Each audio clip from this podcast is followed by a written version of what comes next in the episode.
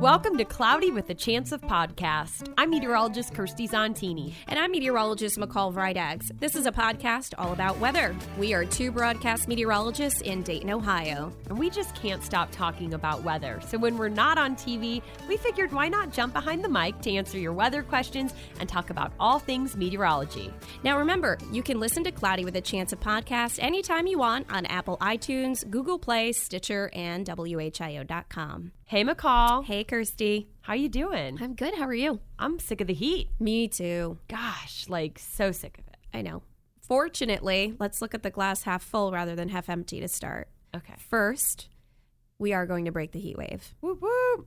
Then the downfall is it's going to come with a lot of rain. Thanks a lot. What was once Tropical Storm Gordon. We appreciate feeling your effects all the way up here in Ohio. Yeah, and I love when it comes on the weekend when there's tons of festivals. All the festivals are in Dayton this weekend. But I like to say I'm a mostly sunny meteorologist, so I will try to find positives in any forecast. And It's not a washout this weekend. And, you know, if you're in Dayton, We'll continuously do update videos and cover each, part of the weekend for you on all of our newscasts as well. So I promise we'll highlight those dry times that will occur at some point this weekend. Yeah. The upside is I don't see a lot of thunderstorms. Right. It's just going to be wet. Just grab a poncho, get your spaghetti and meatballs from the Fall Festa, and Italian Fall Festa, chow down, maybe take it to go. But it's worth getting outside. I also would like to point out, too, that I feel like a lot of years we get the complaint of, like, we didn't even have a summer. Oh, we definitely had a summer this year. Yes, we did. I mean, 21 90-degree days. We had a summer. We did. Four heat waves. For the Miami Valley. Right. We consider a heat wave in the Miami Valley 3 90-degree days or warmer or more than that. But we've had four times now that we've done that. Yeah, so we definitely had a summer. So hopefully when people get upset about the heat, you reflect and you go, you know what, though? I know. I got to swim a lot. And people that have been complaining about it, and I'll put myself in that pool. Oh, yeah. I know in like 2 months. Oh, I'll be so sad. I'm going to wish that it was back. Completely. So speaking of fluctuating temperatures, conditions, we have another meteorologist that we're going to be talking to today from our sister station at WPXI. He is their morning meteorologist. His name is Scott Harbaugh. He's actually been at WPXI for about 13 years, and Pittsburgh is definitely a place that gets four seasons, so he's got a lot to talk about. He's a fellow Bobcat, so of course, automatically he's a cool guy. He graduated from Ohio University. He also went on, continued his education, and got his certificate in broadcast meteorology from Mississippi State. Scott's career has taken him a lot of different places, including Zanesville, Ohio, Bluefield, West Virginia, Augusta, Georgia, even Rockford, Illinois. I mentioned this to McCall earlier because we both follow him on Twitter, but he's really active on social media. He's very witty on social media as well. So even if you don't live in Pittsburgh, he's worth a follow. Yeah. You could follow him at WPXI Scott. And Pittsburgh is his hometown. So I'm excited to talk to him about what it's like, forecasting where you grew up. Yeah. So welcome, Scott. Hey, ladies. How you doing today? We're good. Thanks for the Twitter shout out. I think I used to be wittier. Someone told me a couple months ago that I was funnier before I got married and had a kid. Oh. So I'd say, well, I'm more tired now, so the wit doesn't work quite as much as it used to. Right. You got that tired brain going on. I think you still got it. Yeah, we still laugh in Dayton. I'm glad you think so. So what did you say? You had 22 90-degree days this summer? 21, yeah. Yeah, it's a lot. Oh. How many did you have? Do you know? Miami Valley. Yeah. We've had. So yesterday was our 14th, and we made it to 95 on Wednesday, and that was the hottest we've been in 6 years. Wow. We haven't hit 100 since 2004, so for us, any time spent over 90 is exceptional, but 14 this year is about 5 above average. Yeah, that's impressive. We're above average, too, by, I think, 8? Yeah, normal, I think it's 13. Yeah. Yeah, so a good amount. And, makes sense. Ohio, Pennsylvania are pretty close to each other, We're just sharing in the heat waves.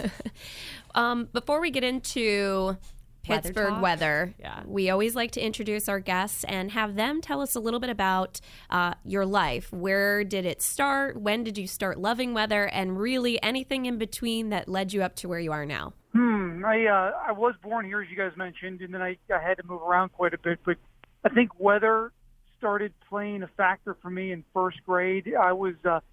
I'm older than you two put together, so back in the winter of 76, 77, we had two big snowfalls in the Upper Ohio Valley within a 7-day period of each other. And at my house, and at the time I was living in Wheeling, West Virginia, we had literally about 3 feet of snow on the ground and did not have school for 3 weeks. Oh, my gosh. It was a state of emergency.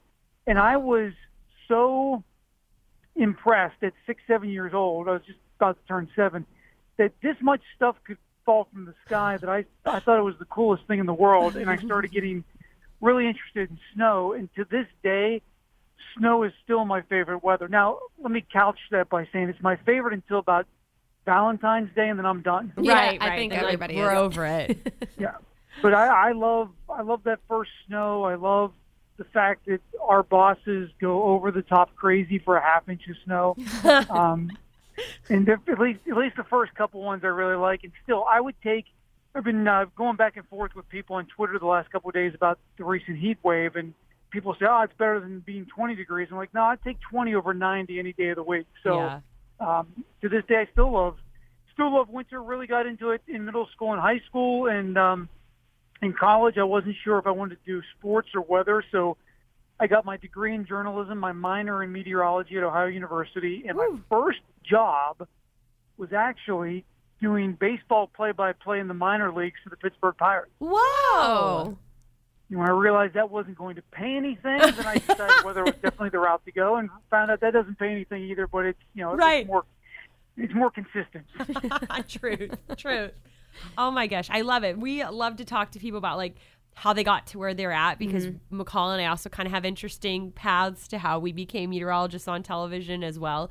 I also am a Bobcat, and I also am a Mississippi State Bulldog. So I feel you in your educational journey. It is fun. All of us do it because we love doing it. People say all the time, you must really love the weather. And I say, it's funny. I loved weather. I was passionate about weather before it became a day-to-day job. Mm-hmm. Don't get me wrong. I still really like it, but remember the days where you could sit outside, like when you're on vacation and there's a really good thunderstorm, and you can just sit there and enjoy the thunderstorm and watch the towering cume build and feel the downdraft come out, and you're not rushing into work or putting something on social media. I still love it then. Matter of fact, a couple of years ago, I was in the Dominican Republic, and there was a thunderstorm developing, and I was trying to actually take the angle of the sun, the height of the thunderstorm, and estimate how far away it was from us. Wow. And my girlfriend at the time was like, wow, you really are a weather geek. And I said, only when I can actually be a weather geek. Right. And I said, it should be raining about, this was like 4 p.m. I said, it should be raining about 8:00. 8:10 started to pour. That was the most accurate I've ever been in my life. Right. You're like, man, I got to do it on a beach when I'm relaxed and just enjoying my day. Yeah, that's so true. And you could just take that minute to just appreciate it.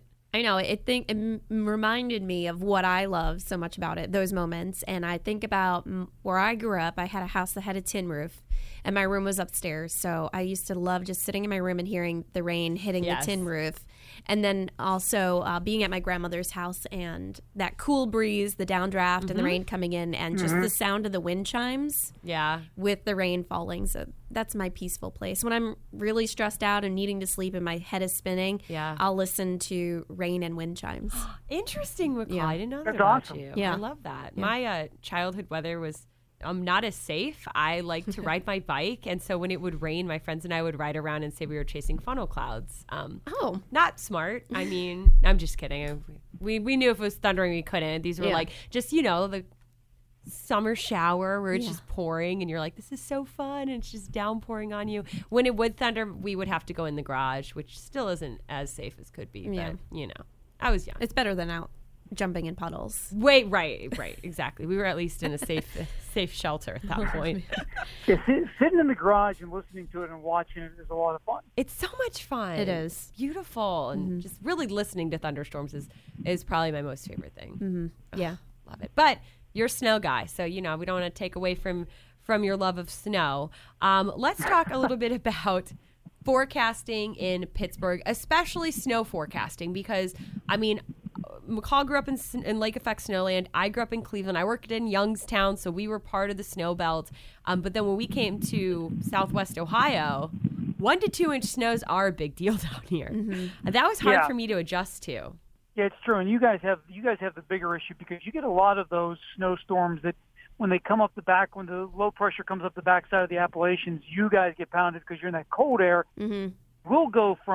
We'll start with freezing rain, and then we'll change over to rain, and then we'll change back over to snow, all in the course of like 8 to 10 hours. Gross. Because we get that little tongue of warmth that comes right up the backside of the Appalachian chain into southwest Pennsylvania. And that's part of our issue is, you guys know from the lake effect, our northern counties up along the I-80 corridor are snow belt counties, mm-hmm. and we have the mountains to the east where we have elevations up to 3,000 feet. So we can literally have one storm where some areas will get all rain and other areas will get up to 8-10 inches of snow. And trying to delineate that microclimate, every winter is a headache because trying to figure out exactly where that warm air is going to intrude into and where the cutoff of the snow is going to be.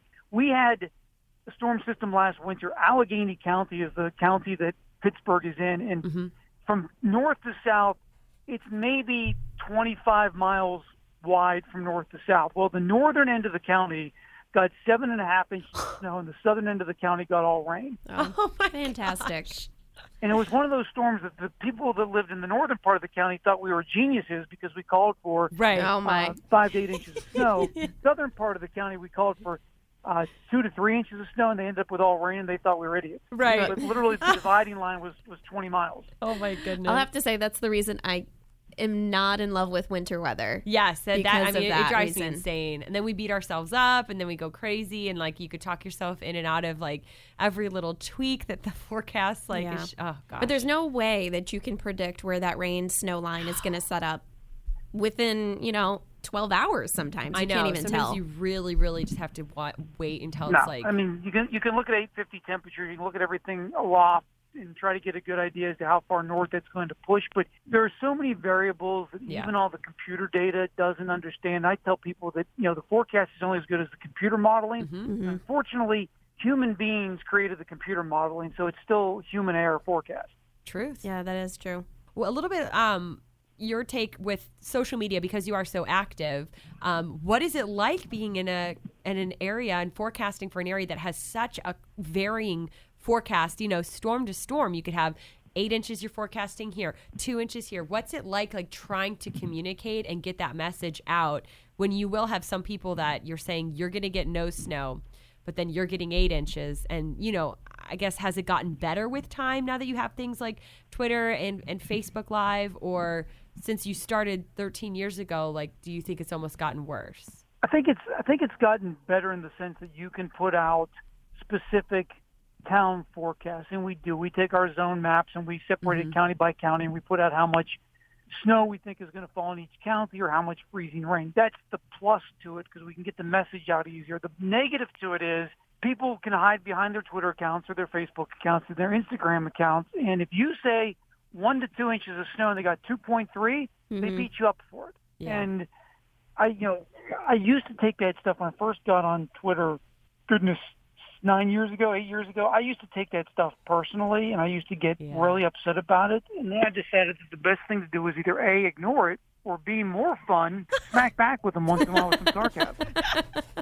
Yes. The best, when I was working back in Rockford, Illinois, we had about a series of 2 or 3 weeks with scattered thunderstorms, and some of the storms produced very heavy rain, and sometimes they didn't, but they were very scattered, and probably over the course of the entire 2 weeks, maybe 40% of the area saw rain, 60% didn't. I had a farmer call me from a neighboring county who hadn't had a drop of rain. His crops were dying. You keep talking about rain. You keep talking about the possibility of rain. I haven't had a drop of rain. He was upset. It was his livelihood. I let him go for about 10 minutes. And finally I said to him, sir, I'm trying to guess what God is thinking for a living. And he said, you know what, you're right. Thank you for your time. And he hung up. But it's so true. I've been now for about 17 years, and one time I used it with an atheist, so it didn't work in that case. But usually it's worked pretty good. Yeah. Because, I mean, well, like you said, it's one of those things, too, where if you look at your forecast area and you're not necessarily wrong. Like, in the big picture, you're not wrong when you're talking about scattered and you're getting scattered or isolated, and you truly do just have 20% of your area that saw those storms. Like, but it is hard because it's, you know, if you're at home, you're like, well, I want to know when it will hit my house. I know.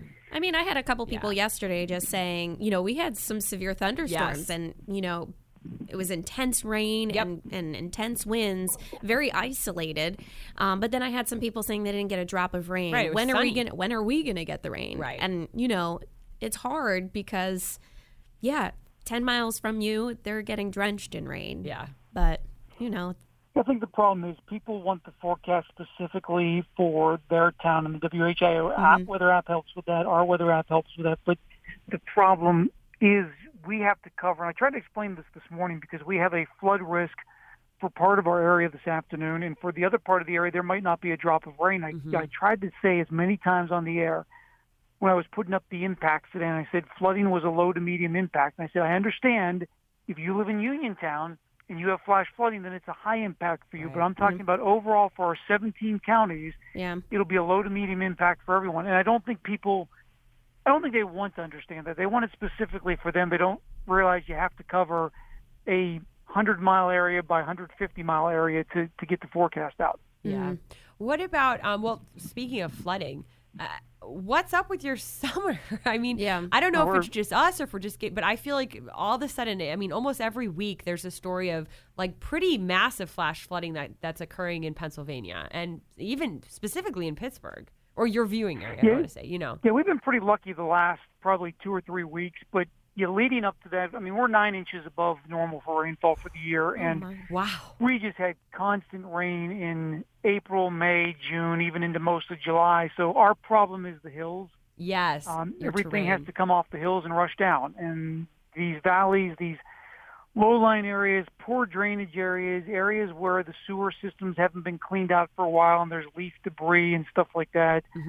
We have a lot of what we call runs. They're little creeks that go into bigger creeks that eventually go into streams that eventually go into rivers. And unfortunately, those get built up with soot and silt and debris if people throw trash into them, and they need to be dredged every so often. And we have one example. There's a town just northeast of Pittsburgh where there's a creek, and during Ivan and Francis in 2004, 10 inches of rain in the area, literally 11 feet of water in the town, and they realized it was because of this little tributary called Girty's Run.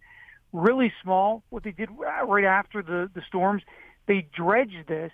There has not been a flood in Girty's Run since 2004 because all they had to do was clean these up. So that's the area that we live in around here, is these hills, everything drains down into these runs and these creeks, and you get a bad flood, they dredge it, you don't have flooding problems anymore, but it just costs too much to take care of all of them all the time. Oh, okay. That makes sense. So, like, your terrain is just, I mean, it's different than what we have here.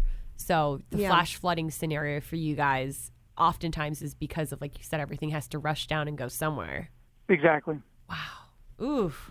That is scary. And when you have an active summer, a hot summer, one where we've been dealing, I feel like, just with so much of the warmth and Gulf moisture, you know what I mean? Like our summer has just been so hot and humid. It's not like those hot drought summers where we hit 90 all the time. This was like just we were basically Georgia, you know. That's what I felt all summer. My mother lives in Florida, and we've had some days where our dew points were higher than theirs. So I told her, I said, no complaint about how hot it is down there. Oh, there's nothing worse than muggy conditions. We asked this question to all of our meteorologists. Yes. Of your 13 years of working, is there any specific weather event that sticks out in your mind? A couple, and it's been 13 back in Pittsburgh. It's 25 altogether. The only reason why I'm saying 25 is because the weather event that sticks out most in my mind was back when I was working in Bluefield, West Virginia.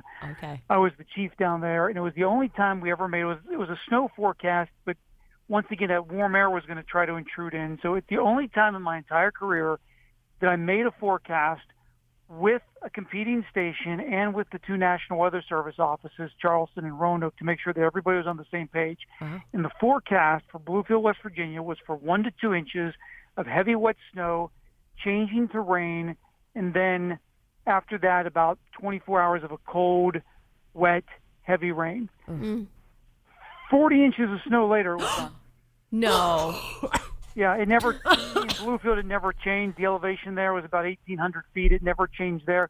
Just down the hill in Princeton, West Virginia, and I mean just down the hill, like 6 miles away, they had 3 inches of snow and the rest was rain.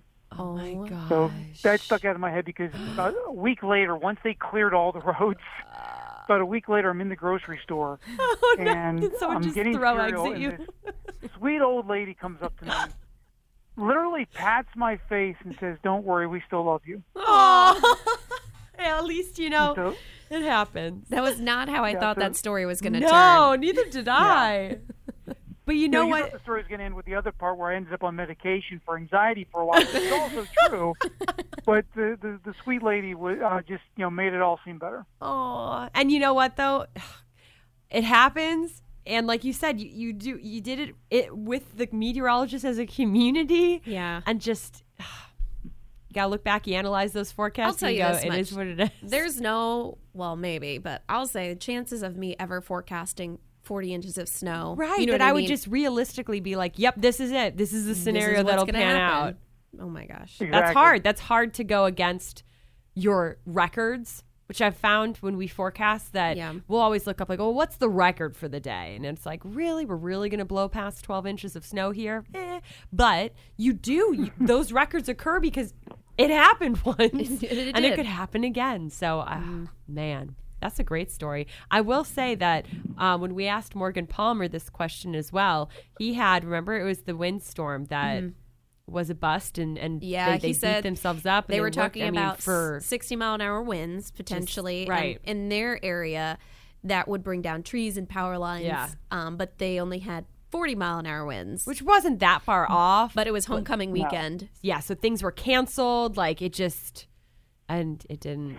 Fully verify. He's in Seattle, and they have all those passes there. Yeah. Yes, that's what you were saying. Really hard to forecast wind shooting through those passes. Yeah. What he had said was that because they're on the West Coast, you don't get a lot of data from the ocean. They didn't realize there was another area of low pressure that was developing offshore that was going to steal the energy from like killed the one low they were watching. Craziness. But wow, this was amazing though, Scott, and very educational. I feel like if you don't live in Pittsburgh, this is really great to hear your insight, some of, you know, the storms of the past for you. And like I said, he's worth a follow. I'm getting it right? At WPXI Scott with 2 T's, correct? Absolutely. Yes. Follow him on Twitter. Because, I mean, he's just, whether you live in Pittsburgh or not, he's funny. Scott, are you on any other social? Oh, yes. Facebook, what other platforms are you on? What else do you have? On Instagram and on Snapchat, also WPXI Scott, and on Facebook, WPXI Scott Harbaugh. Love it. I love that you're on Snapchat. Me too. I don't use it well enough. I use it. I also cover the high school football games on Friday night. I co-anchor our high school football show on Friday night. I saw that you always talk about football. It makes sense that you also love sports, and now I get why you were doing those Friday night football games. And the reason is a couple years ago I started doing delay chance tweets for schools. And literally had 10,000 high school kids follow me in the course of 3 weeks. So I have a good rapport with the high school kids, so they start having me do the high school football show about 3 years ago. Oh, my gosh. That's awesome. We may have to steal We're going to steal that. We steal a lot of things from Scott. We've said that earlier. One bus is no chance. One bus is little chance. Five buses is slam dunk sleeping. That's fantastic. That's awesome. See, all reasons why you need to follow Scott. Yeah, boom. It was great talking to you, Scott, though. Thank you so much. Once again, you're staying up late. He works mornings like I do, so thanks for staying awake a little bit later to talk to us. We really appreciate it. You're welcome. Thank you so much for including me. Always great to hear from another Bobcat. Mm-hmm. And if you follow Scott on Twitter, he really is pretty funny. I know. He's quite witty. And a lot of his graphics that he uses on Twitter specifically, I steal and reuse for us locally because he's so creative. He is a very creative guy. So great to always get to chat with him. And once again, we just love to be able to come together with other meteorologists from across the country and hear some of, you know, their insight, their struggles, and maybe you learn something new too for you know, if you don't live in Pittsburgh, mm-hmm. you know what they go through all the time now, you know? Exactly. They had a very active year. Yeah.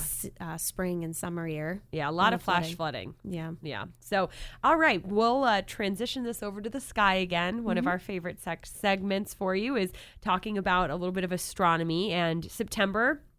It's fall. Well, not fall technically. Meteorologically speaking, fall has begun. Mm-hmm. And so it's nice because you're starting to get some of the cooler evenings, or you're hoping you're getting cooler evenings. So being outside in the evening hours is a little more comfortable for you. Now, when it comes to meteor showers, at least for this podcast, we're going to talk about some more planets instead that you could see. Venus is always pretty much the king of the sky, and for this month it is now, as well as Jupiter. So September 11th through the 13th, if you look to the west around sunset, you will be able to find a very thin crescent moon, and the moon is going to help you out. Anytime you've got the moon near a visible planet, makes it a lot easier to find. So look for the moon first. On the 11th, it will be basically closest to the planet Jupiter, and then as we go through the 12th, or excuse me, it'll be closest to Venus. On the 12th, it'll be in between the planets Venus and Jupiter, and then by the evening of the 13th, it will be right next to Jupiter. So if you miss out on the 11th and the 12th, look outside on the 13th because the moon will be right next to Jupiter. So it'll be great. Now, remember, though, that you have a small window to do this. This will be after sunset, and then Venus and Jupiter both set about an hour or two after sunset. So they will, you know, you don't have all night long to find these two. Yeah. And this might be even a little bit more challenging, but you can find four planets in the sky around dusk. Look southeast to southwest. You'll be able to see Mars, which looks like a red star. Yes. We've been able to see it pretty much for a couple months now, at least. Saturn, Jupiter, and Venus stretching horizontally in the sky at sundown. Yeah, and it is cool. So you want to start in the southwestern sky and then make your way and move slowly to the south. Start in the southeast and then move to the southwest. Mm-hmm. It's pretty cool. I have yet to successfully do this, but I think that if you have a clear sky, I've seen good photos of people that have been able to kind of take the panoramic picture of all four of those planets. So give it a try. Yeah, we have a few people that send us Eyewitness 7 photos that must have a really good camera, telescope, and a great eye. And a good eye to be able to do that. So exactly. Really neat. All right. So this is something that, McCall, you actually took some time digging into. Mm-hmm. And I know that Ohio is not the only state that deals with really bad allergy seasons. And for us, spring allergies can really stink. But in the fall, a lot of people don't maybe think about allergy season, but it is ragweed and hay fever time. Yeah. So we figured we'd talk a little about that. And you wrote a whole article. You could WHIO.com and just search ragweed, and you will find the article that McCall wrote. But we figured this could be our teachable moment because we're going to talk about how the weather can impact pollen. Yeah. So as you mentioned, we're heading into ragweed season. It begins in early August, peaks in mid-September, and continues until mid-October, late October. So it's a really long season for allergies, specifically for ragweed and hay fever. When I was doing my research on it, what I did learn is that ragweed pollen is so fine and so light that it only takes just a very light breeze to blow billions of particles around. So this is why it impacts so many people, right? Because it's just so light and it can just be carried really across the region once you just have any type of breezy conditions. Gross. Yeah, some things that you can do to limit the impacts of these type of allergies is when you go inside, try to take a shower before bed. That's smart. Don't bring the pollen into your sheets because then you're sleeping with it all night long. If you have pets, dogs, you take them for a walk, especially those longer haired pets can collect that pollen and bring it inside. And then of course they're just bringing it all over the house. This time of year, especially lately, we've had so many hot days, so people are still using the AC. But remember, peak ragweed season is mid-September. That's when temperatures, on average, typically start to cool off. You get some cooler evenings, and you start to open up the windows again. You know, if you're someone that really suffers from it, maybe not necessarily do that too much. Yeah, that's some really good tips. The pet thing, I remember you had done a story on this last year, and that blew my mind because you forget about our animals outside rolling around, and they're able to pick up that pollen and then bring it indoors.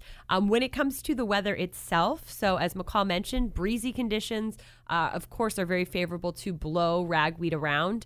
And then also rain is something that can help and sometimes hurt. Yeah. A lot of times, sometimes if there's a lot of pollen in the atmosphere and you get heavy rain, sometimes it can almost push it to the ground and like do a brief like, ooh, bad symptoms. But it also helps to wash it out of the air, so that can help you out a little bit. One thing to note as well, even this time of year, when it is really wet or really muggy, the mold spore count then can also be high. So you kind of, you have to deal with the good and the bad. So the rain may help to wash, you know, the weed pollen count down, but then it can also help to increase the mold spore count, and that also can trigger people's symptoms, especially asthma. Yeah, I know. I definitely have an impact or an allergen to mold. I feel that. And grass pollen. Yes. So we're right in that in-between phase where the grass pollen is going to still elevated. It's still elevated, but it should start to shut down for me, so that's good. But, you know, these wet days and muggy days are not really impactful for me. Yeah. So, you know, hopefully these were some helpful tips for you. And, of course, if you feel like you're dealing with allergy symptoms, go see your doctor. Yeah. So they can help you out. Yeah, and I know this may sound silly, but keeping a little journal, if you feel that, that's smart. You know, on this day I was really sneezy and sniffly, and kind of keep a little journal, maybe you'll figure out what your allergies are. Especially if lately you've been feeling them coming up, it's likely because of that ragweed count increasing. Gross. Well, thank you guys so much for joining us this time around for Cloudy with a Chance of Podcast. Remember, you can always go back and listen to past episodes. If you like something, share it. We put links on WHIO.com to all of our stories that include the podcast. Share it, rate it, and review it. And remember, there's a bunch of different ways that you can listen to us as well. That's right. You can search for Cloudy with a Chance of Podcast, download, subscribe on Apple iTunes, Google Play, Stitcher, and WHIO.com. Thanks for joining us. We'll see you next time. For the ones who work hard to ensure their crew can always go the extra mile, and the ones who get in early so everyone can go home on time, there's Grainger, offering professional-grade supplies backed by product experts so you can quickly and easily find what you need. Plus, you can count on access to a committed team ready to go the extra mile for you. Call, click Grainger.com, or just stop by. Grainger, for the ones who get it done.